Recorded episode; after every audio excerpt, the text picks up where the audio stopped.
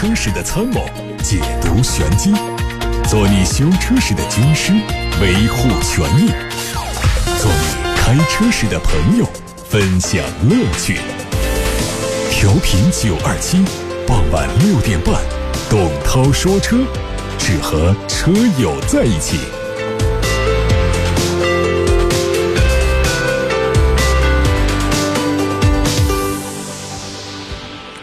各位，我是董涛，欢迎来到董涛说车时间。看新闻，在二零一九深港澳车展上，宾利天越的插电式混合动力车正式上市，官方价格两百一十九万七。新车整体延续了燃油版的设计，但是细节有一些变化。它把原有的发动机的启停开关换成了驾驶模式选择开关，独立的后排座位可以进行十八项电动调节，并且可以拆卸十点二英寸的平板电脑。安全配置是有带自动跟车功能的预测性的自适应巡航、交通标志识别、车后交叉车流的报警、夜视系统和抬头显示。动力是 三点零 T 的 V 六， 在 N E D C 工况下，纯电续航里程超过五十公里。奇瑞捷豹路虎全新一代揽胜极光已经开始预售，价格三十五万九起，其中首发运动定制特别版的预售价格是三十九万零八。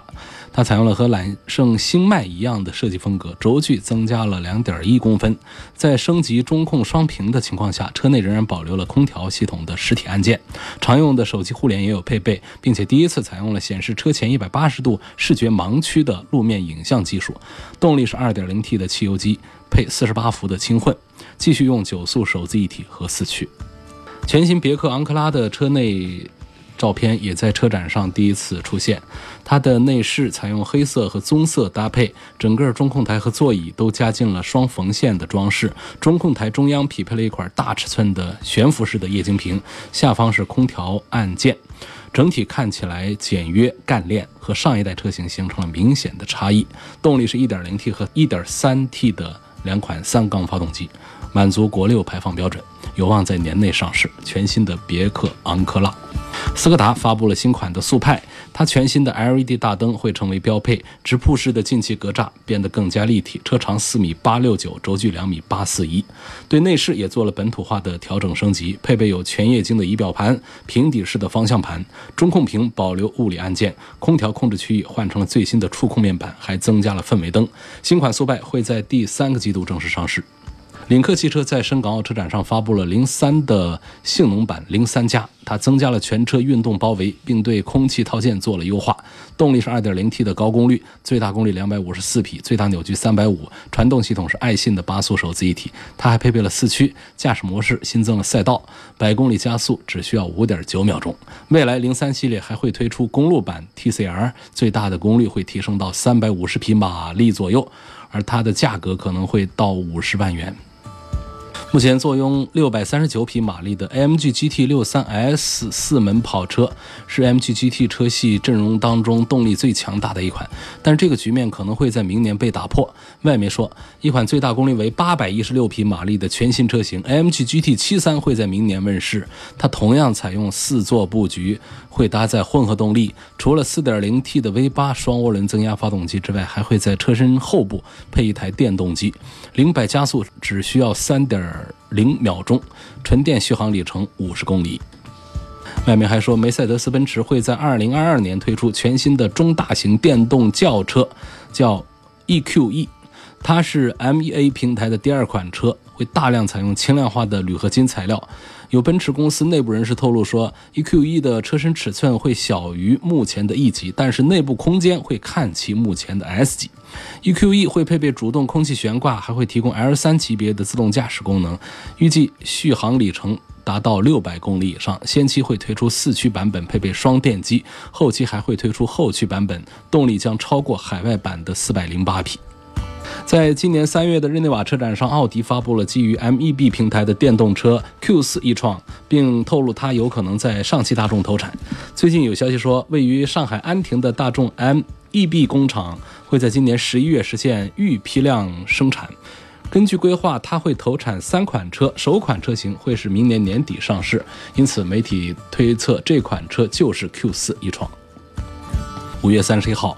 东风悦达起亚全新一代 K 三 在成都上市，现场发布了九万八千八到十二万八千八的价格，并且邀请多家媒体试驾。全新一代 K 三 的目标指向九零后的消费群体，它以金沙式的前脸和仿生学的设计流线车身融合，车内横向拉伸的仪表台也延展了视觉观感。除了七英寸的炫彩液晶盘和十点二五英寸的液晶中控屏，还有无钥匙进入、感应式的智能后备箱和一键空气净化。另外，新车装载了和百度联合开发的智能互联系统 二点零， 汇聚了包括 A I 智能语音控制、远程控制、手机实时互联在内的多项功能，还有丰富的主被动安全配置以及多项降噪措施。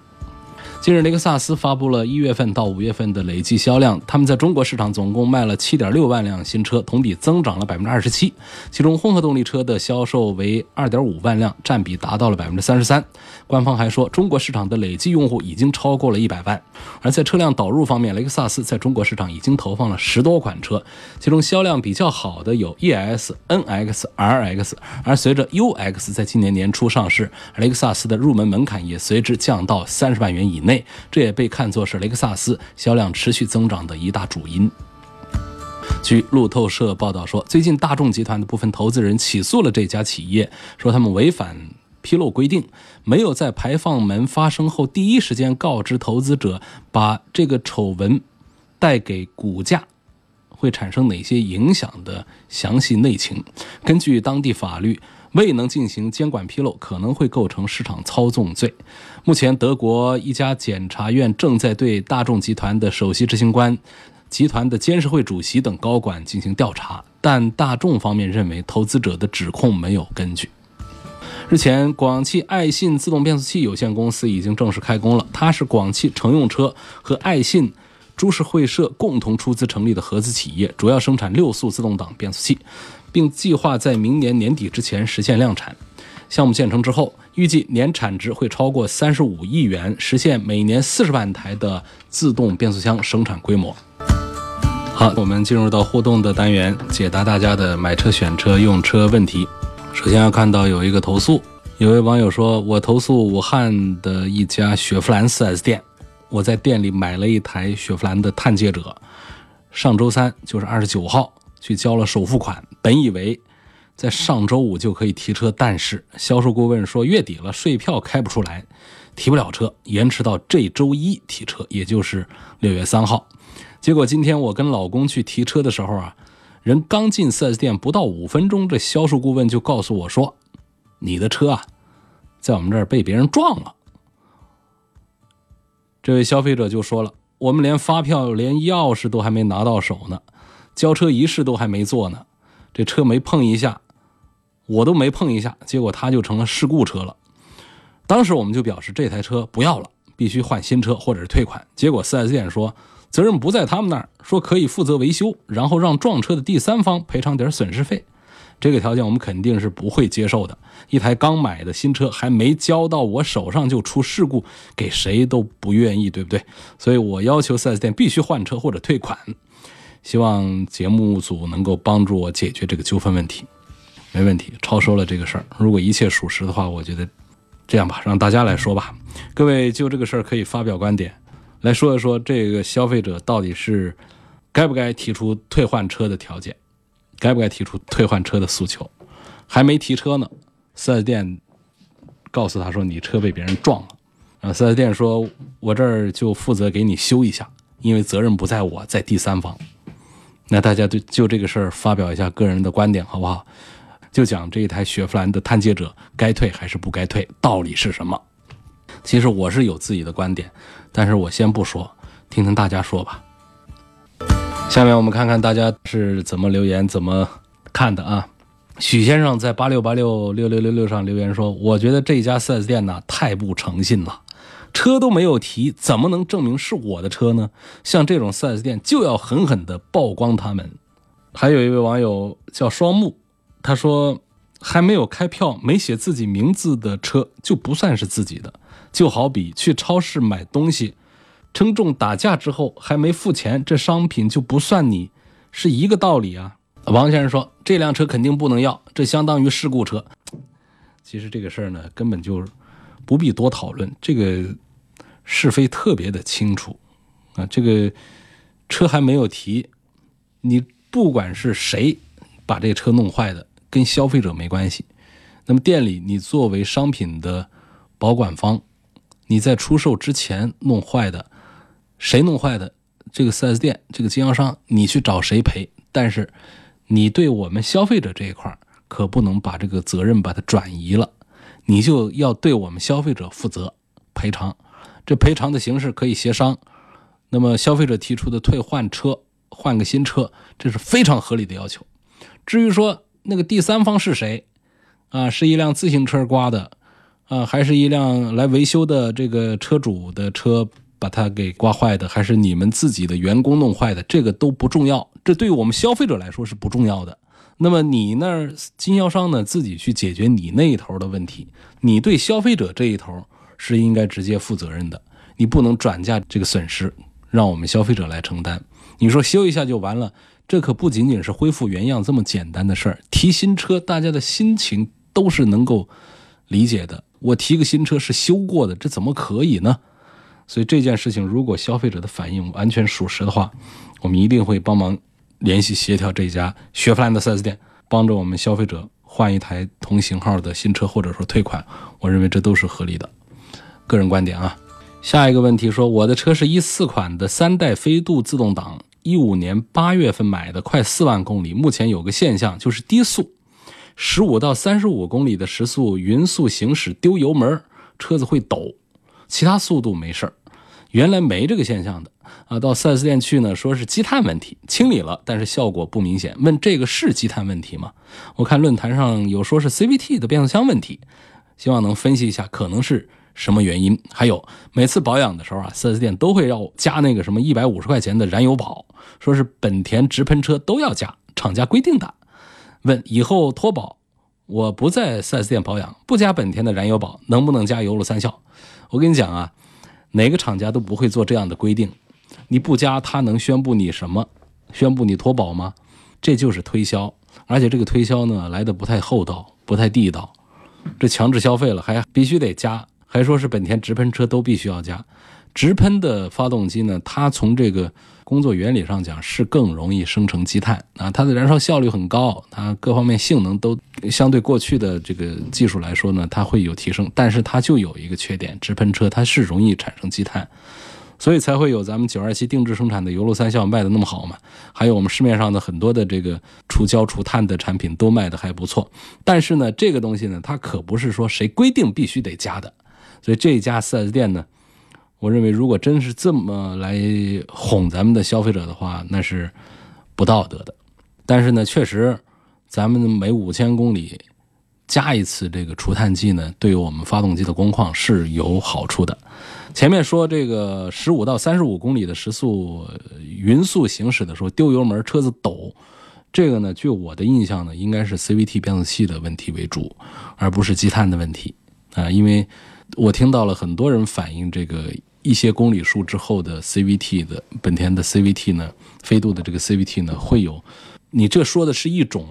就是丢油门抖，它还有那种就是在这个时速下正常加油的时候它会出现顿挫，持续个一两秒钟，就像这个加速的过程突然熄火一样的，就有明显的冲击感，就给人一种不安全的感觉。那有时候坐在车上的乘客会以为这司机是不是不会开车啊，怎么还咯噔一下，因为 C V T 变速箱的这个工作原理它是不会抖的，它是以平顺见长，哪怕打滑，这也是它平顺的这个一个原理所在。所以我们说这个 C V T 它有优点有缺点，常常说它的平顺是优点，说它打滑，在低速的时候起步的时候打滑，它的动力在低速损失大，但是在中高速正常行驶的时候它省油，这是 C V T 变速器的一个特色、呃、它不是十全十美的，但是它在省油方面确实是从工作原理上讲又省油然后也平顺。那如果说是有这样的抖动的话呢，这就是一个问题。所以好像我记得前两年是有过本田的私底下的，它不叫公开召回，就是让大家呃规定时间啊、呃，赶紧回去给你换什么东西，就是私下里对于一些反映这个问题的是做过一些处理的，我有这样的印象。然后我也记得有一些车友跟我反映过留言说过这个 C V T 的问题，所以我根据这些表面的这些现象来判断的话呢，我觉得积碳的可能性比较小，那个 C V T 的变速器的问题是比较大，而维修的话呢，可能还比较麻烦，呃，我还不记得有什么比较好的解决方案。下面看大家提出的其他问题。王先生说，希望从保值率和性能方面对比一下宝马的 X 五、奥迪的 Q 七 和途观这三款车。怎么把途观跟 X 五 放在一块比呢？你把一个七十万的车来跟一个二十万的车来对比，对比什么？对比性能，这欺负途观了啊！然后保值率这方面倒是可以说一说，我觉得量大者优先。这个保值率呢，往往讲的是一个比值，那一个系数。就从系数上来讲，我觉得还是途观的保值率要高一些。呃，越是豪华品牌，越是销量小，它越是这个保值率要低一点。越是这种一二十万的车，越是这个销量大的车，它的保值率会越高一些。嗯，这就跟这个买房子都是一个道理。你小一点的房子啊，它就比较容易升值，比较容易转手一些。你这个比较贵的房子啊，它在二手市场上呢，它的增幅啊，包括包括涨价的这个幅度，它都会要低一点。所以这宝马 X 五 动辄几十万的车，所以它要是一二手车残值一打下来，那可就特别心疼肉疼。但是这途观呢，本身就是一个二十万的车，呃，开个几年下来，打的折就几万块钱，大家都还是能接受。所以这个从这上面来讲的话，途观的保值要好一点。希望能评价一下东风风神的 H R 四 的 一点四 T。我感觉在街上啊，它比较少看到这辆车，请问是否会出现库存车的问题？这车标号是国五，请问是否值得买？第一个问题呢，库存车的问题这个不好说，现在可能我们在市场上买车遇到库存车的概率是非常高的，因为现在车市行情不好，那厂家的生产线又不能老停着，它不得生产，生产就放在那儿卖不出去，这不是谁一家的问题，是家家户户都有这个问题。所以大家买车的时候呢，在这个车市比较惨淡的这个月份、这个年份，甚至这个时代，大家还是要对于这个呃车辆的出厂时间呢多留一个心眼儿。一个是在交钱买车的时候啊，在合同上明确约定一下，我希望出厂日期在半年以内的，否则这车我是不要的。也要有这样的一些约束会好一点，要不然的话呢，就算是两年前生产的车，其实也没有违反合同。这不是面包有一个保质期的啊，你销售保质期之外的商品，我可以要求你赔偿。汽车不讲保质期，但是汽车我们还是要讲它生产年份、月份要越近要越好。第二个问题呢，就是这车是国五，国五排放。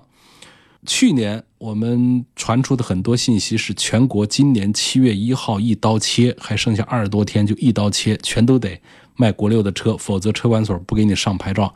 但是湖北这边呢，好像就没有看到这些信息。呃，往好里想，它很可能会湖北这边会地方上会推迟一点点，因为否则不可能到现在还没有到处在传说。因为在之前呢，其实有一些像深圳呢，有一些城市它已经提前于国家的时间节点已经强制执行了国六的标准，那在那些地方国五的车已经上不了牌照，国五车就买不了了，交易不了了。所以在湖北这边呢，应该是至少是七月一号还没到嘛，至少是目前还没有呃下命令说是国六才能上牌照。所以现在我觉得是可以买，但是你要想好一点，就是它迟早，它迟不了明年去吧。就国六排放执行之后，你这车呢自个儿开可以，在交易过户就不能转让给这个武汉的，如果是武汉的规定，那就不能转让给武汉了，那可能要卖到县市去了。所以这个就是要提醒这朋友注意。所以现在很多地方的这个国五的车在甩卖嘛，就是希望降库存降风险。如果真的七月一号一刀切了，这 四 S 店家里停着两百多台国五的车可咋办？哭都来不及，那只能运到外边去卖去了。那还有朋友继续在留言，关于刚才那个雪佛兰 四 S 店把别人还没有交付的车弄坏了但是不肯退换的这个问题，呃，在发表观点。有位网友在微信平台上留言说，从法律的层面来说呢，商品在被消费者收到之前，它的保管义务归销售方面，而不是消费者一方面。对，这朋友说的很对。现在呢，其实这个 四 S 店这个方面呢，他也不是不承认自己负有责任，但是他这儿的这赔偿呢，他就是给你修复一下，而不同意消费者提出的退换。就这个点上，大家也可以发表一下看法，是说我们消费者就活该接受一下修复，还是说我们消费者是有权利啊主张自己的退换的这个诉求的啊？我希望我们感兴趣的网友们，尤其是法律界的专家们，就这个事儿能够支支招。来继续看一下大家的问题，问一下汽车保养啊，这个空气格的清理是必做项吗？我是别克昂科威车主，在汉阳的一家 四 S 店做保养，然后保养时候呢，我在旁边看着，他们没有给我吹空气格。我问接待人员说怎么就不吹空气格啊？他说客户不提出要吹就不吹呗，这不是收费项目，不是义务之内。空气格是个什么呢？这个车啊，它在运行的时候又要油又要气还要电点火啊，油电气这是三样很重要的东西。其中呢，气在进我们气缸之前得过滤一道，所以就有个盒子，盒子里头装着有空气滤芯，呃，这个滤清器，这个东西呢就俗称叫空气格，啊，它跟我们的空调滤芯还不一样。那空调滤芯是让我们人在车里，在这个呼吸空气的时候能够过滤到外面的杂质的，所以这个空气格呢是给发动机呼吸的时候过滤这个杂质的。呃，在一些大的保养当中呢，会整个的更换新的空气格。那么在没有到更换新空气格的这种小保养的时候呢，这空气格是可以不理会的，是可以啊、呃、不做清理的。所以这个 四 S 店的说法它是成立的，啊、呃，这不是一个收费项目，也不是一个义务项目。下一位网友说，关于雪佛兰那台车的问题啊，道理是很简单，但是我更关注的是那一辆事故车如果退换的话，四 S 店会不会又整一整卖给下一位消费者？这叫下一位消费者情何以堪？这可就很难说。你说这车它会，呃，消费者退换了，啊，呃，四 S 店把这车发回厂家吗？厂家不会要啊。你这是在 四 S 店整备期间坏的呀，弄坏的，那厂家不会收。那这车也不可能砸了卖铁。那沦为工作车这种是皆大欢喜的，这最好的一件事。但是这店里也不愿意要这么多的工作车，所以把它修整好了之后再把它卖掉，可能是我们不算少数的 四 S 店会做的一个选项。因为我们有很多的投诉就涉及到我买了一个车，开了一段时间之后发现这车是做过油漆的，但是天地良心，车主说我自己绝对没做过油漆，那么这个油漆就是在我提车之前发生的。所以这其实就是这种在交付之前的这种问题车，呃，在做 P D I 在做整备的时候就发现车有问题，那么把它修复一下又卖出去，这事儿本身是没毛病。那么卖出商品车，这车之前做了一些调整，它都是可以的。但是问题是要尽到告知的义务，就是经销商要告诉消费者说，这车啊翼子板我刮过了，做过油漆了，我这儿给你整车便宜了两千块钱，这说清楚这也没问题。但是不说，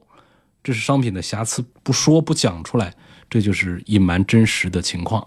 这就是侵犯我们消费者的知情权。这消费者要是证据足的话，就是可以告这个经销商的。但问题是往往在油漆这个事上证据是不足的，证据是不好做的。因为我们现在所有的小玩意儿小设备都只能鉴定这油漆做过没做过，但是不能鉴定这油漆是啥时候做的。所以不能鉴定的话，只要你车提出店外，你打比方说只是半天，这个倒好说清楚，这油漆干都干不了，怎么可能是我消费者做过的油漆呢？那是可以扯。你但凡是超过了半天，油漆只要是能自然干燥的，这个时候我们消费者是很难证明自己是清白的。你要提供大量的这个车辆的视频的这个证据，证明这车从提车的这多少个小时之内，我确实没有被碰撞过，呃，确实没有去做过油漆，以此来排除我消费者把车弄坏的这么一个可能性，然后再把这个责任给到这个经销商这一方。那有一些开个几天或者说半个月半年的这种就更是别做指望说还能证明这车是提车之前经销商做过油漆的，所以这种我劝大家就放在心里，就这口气就咽下去算了，这你找这个经销商是讨不回说法的。有网友问，新的宝马 X 五 和 X 六 谁的性价比高？我主要注重就是性能、稳定性、故障率和后期保养哪个费用高，这都是关注这几个点呢，其实都不重要。呃，宝马 X 五、X 六 呢，它们的区别呢，更多的是在于外形，然后就还有一些区别来自于它的发动机。那发动机呢 ，X 五 是 B 系列，那这个 X 六 呢还是 N 系列，应该是这样。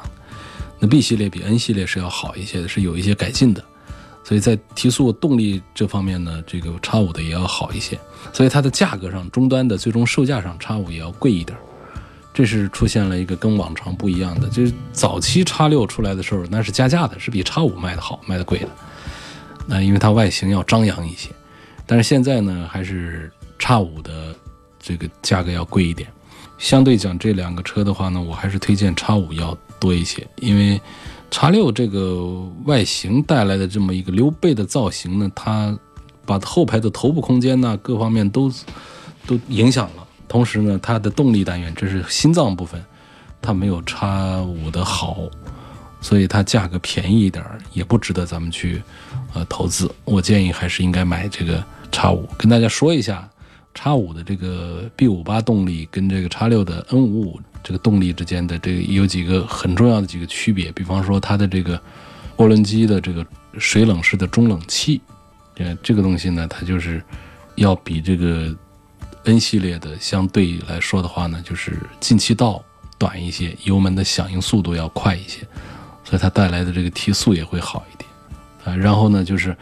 还有一些细节可以证明这个 X 五 上的这个动力呢，它是属于高性能的引擎，比方说它的曲轴啊。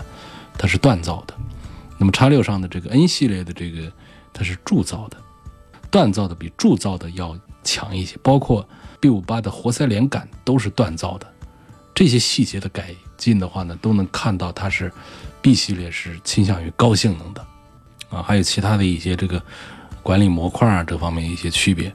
所以我们应该是在宝马身上的宝马的车上这种高端产品上呢，更多的追求。它的 B 系列，这是最新的发动机 ，N 系列曾经也是很新鲜的东西，但是它已经被全新的 B 系列给干掉了。那么现在在 X 五 上是用好的这个，呃，在 X 六 上用的是稍老一点这个。我要再说 B 五十八、N 五十五 把大家说混了，就不说具体的了，就直接说是 X 五 上的好些 ，X 六 上的老一点，那这样就好记了嘛。下一个问题，